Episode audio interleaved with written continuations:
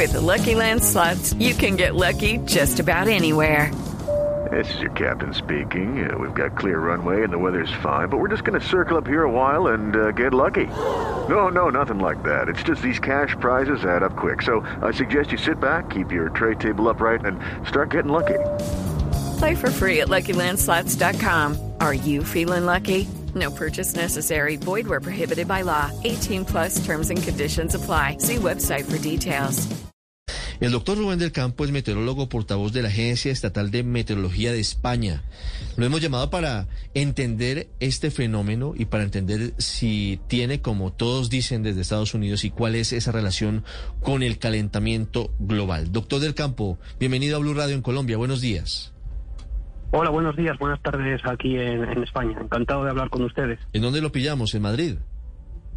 Pues ahora mismo sí estoy en, en- bueno, realmente en Castellón, una ciudad costera de- del Mediterráneo español, donde aquí los veranos también habitualmente son calurosos. Son calurosos en Castellón y en el Mediterráneo. ¿Cómo se puede entender lo que está pasando en esta ola de calor en Estados Unidos y en Canadá particularmente, doctor del Campo? ¿Se puede extender a otras partes del mundo?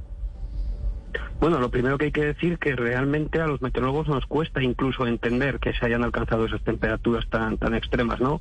Como digo, eh, España es un país caluroso, los veranos suele hacer muchísimo calor, ¿no? Sobre todo en el sur de- del país y jamás en España se alcanzaron esas temperaturas que ha llegado días atrás el Canadá, ¿no? Que todos entendemos que es un país habitualmente más conocido por su frío.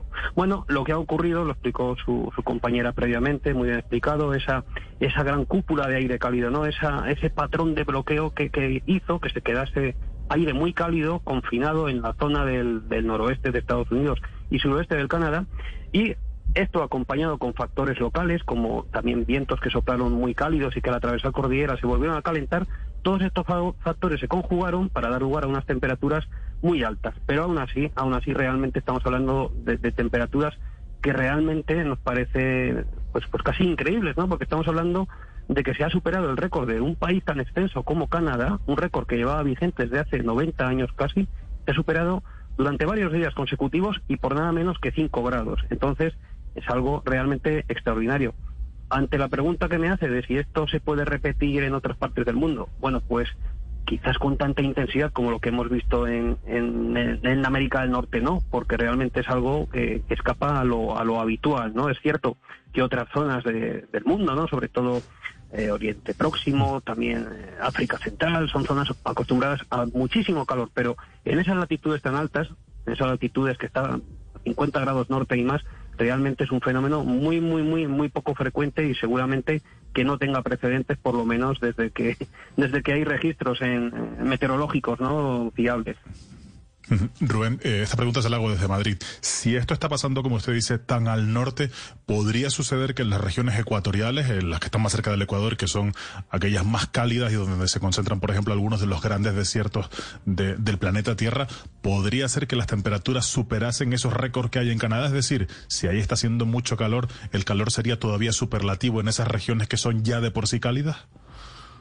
Bueno, lo que hay que señalar que en este contexto de, cambio climático, de calentamiento global, lo que se está observando claramente es que la, la temperatura está aumentando con mucha más rapidez en latitudes altas. Es decir, las regiones árticas, especialmente las regiones eh, situadas por encima del círculo polar, se están calentando entre dos y tres veces más rápido que, el conjunto del planeta, ¿no? Por lo tanto, evidentemente no es descartable que, pues que en zonas muy calurosas, como puede ser el Sáhara, como puede ser la península arábiga, se puedan superar los 50 grados centígrados, que es algo también pues relativamente más frecuente, eso puede suceder, pero lo que realmente mm, nos tiene en alerta, por decirlo de alguna manera, no es que se superen los 50 grados en, en los desiertos de las zonas tropicales, sino que eh, por encima de, del círculo polar se puedan superar los 38 grados, como ocurrió, por ejemplo, ya el, año pasado, 2020, o como este año, que en zonas eh, caracterizadas por ser extremadamente frías, eh, estoy hablando del norte de Siberia,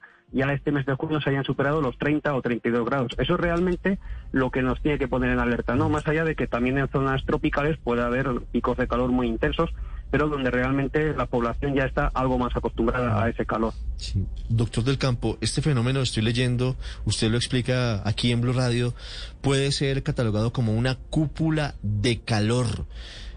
Eh, específicamente, ¿qué lleva a que se presente algo similar? Bueno, esto este, tiene mucho que ver con el movimiento de la atmósfera en, sus capas medias y altas. Eh, existe una corriente, una corriente en chorro, que se llama el chorro polar, se llama así, y es una corriente que circula de oeste a este a gran velocidad en niveles altos. Esta corriente, en ocasiones y por determinadas eh, características o por determinadas condiciones atmosféricas, se ondula. Y es posible que en estas ondulaciones quede una zona, un territorio digamos, eh, bajo la influencia de una gran eh, masa de aire cálido, ¿no? Esa gran cúpula de aire cálido. ¿Qué ha ocurrido en esta ocasión? Que esa ondulación ha sido muy persistente y ha ocurrido durante varios días consecutivos en una misma zona, en ese noroeste de América del Norte. Al persistir durante tantos días al brillar el sol con tanta intensidad un día tras otro, esto ha provocado que las temperaturas cada día fuesen más altas que la anterior y se ha llegado a esa inimaginable cifra de, de bueno, 49,6 grados en Lighton, pero también en la ciudad de Portland, en, Oregón, 47 grados prácticamente, ¿no? Valores muy extremos. Y es por la persistencia de esa, de esa masa de aire cálida en la misma zona durante varios días. Señor del Campo, eh, este tipo de fenómenos son irreversibles? Es decir, ¿cada temporada los vamos a tener más alto o, qué se sabe? Bien, lo que se sabe es que el calentamiento global, el cambio climático, está provocando una subida de las temperaturas que se cifra en el conjunto del planeta en 1,2 grados Celsius desde, desde la época preindustrial, desde mediados del siglo XIX.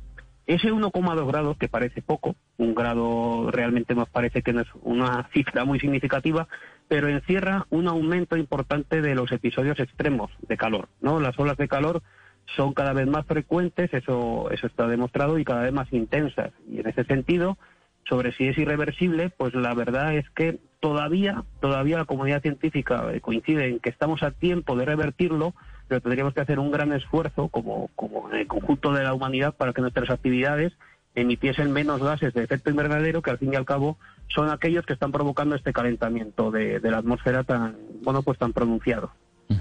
Señor del Campo, le pregunto aquí desde los Estados Unidos, los meteorólogos están comparando lo que está sucediendo como una, un fenómeno que quizá es más riesgoso y superior que el propio COVID-19. ¿No es exagerado o por qué argumentos tienen para compararlo de esta forma? Bueno, el COVID-19 nos ha sobresaltado a todos, ¿no? Desde hace un, año ha cambiado nuestras vidas de manera significativa y fue un, fenómeno que realmente no vimos venir, ¿no? por ejemplo, hace dos años nadie nadie había oído hablar de, COVID-19, ni, se conocía el virus tan siquiera. Eh, del cambio climático se lleva mucho tiempo hablando, se lleva diciendo durante mucho tiempo que las consecuencias pueden ser imprevisibles y eh, en el sentido de que realmente, bueno, eh, la, atmósfera es un sistema caótico y no sabemos muy bien cómo puede responder, ¿no?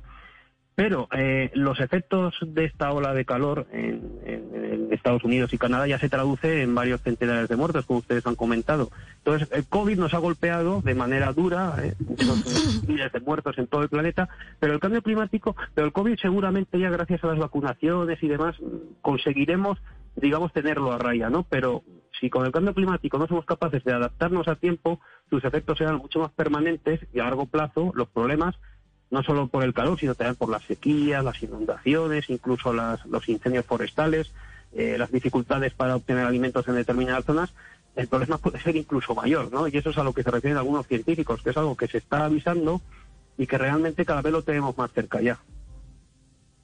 Señor, le pregunto desde Londres, el año pasado cuando estaban los incendios en Siberia y hacían esas olas de calor tan grandes en, en, el norte de Rusia y estábamos con toda la preocupación por la pandemia, se hablaba también del, del descongelamiento del permafrost y los riesgos de que aparecieran nuevos virus que estaban ahí congelados y que eh, nos viniera, se nos viniera encima otra pandemia. ¿Ese también es un riesgo asociado a estas olas de calor?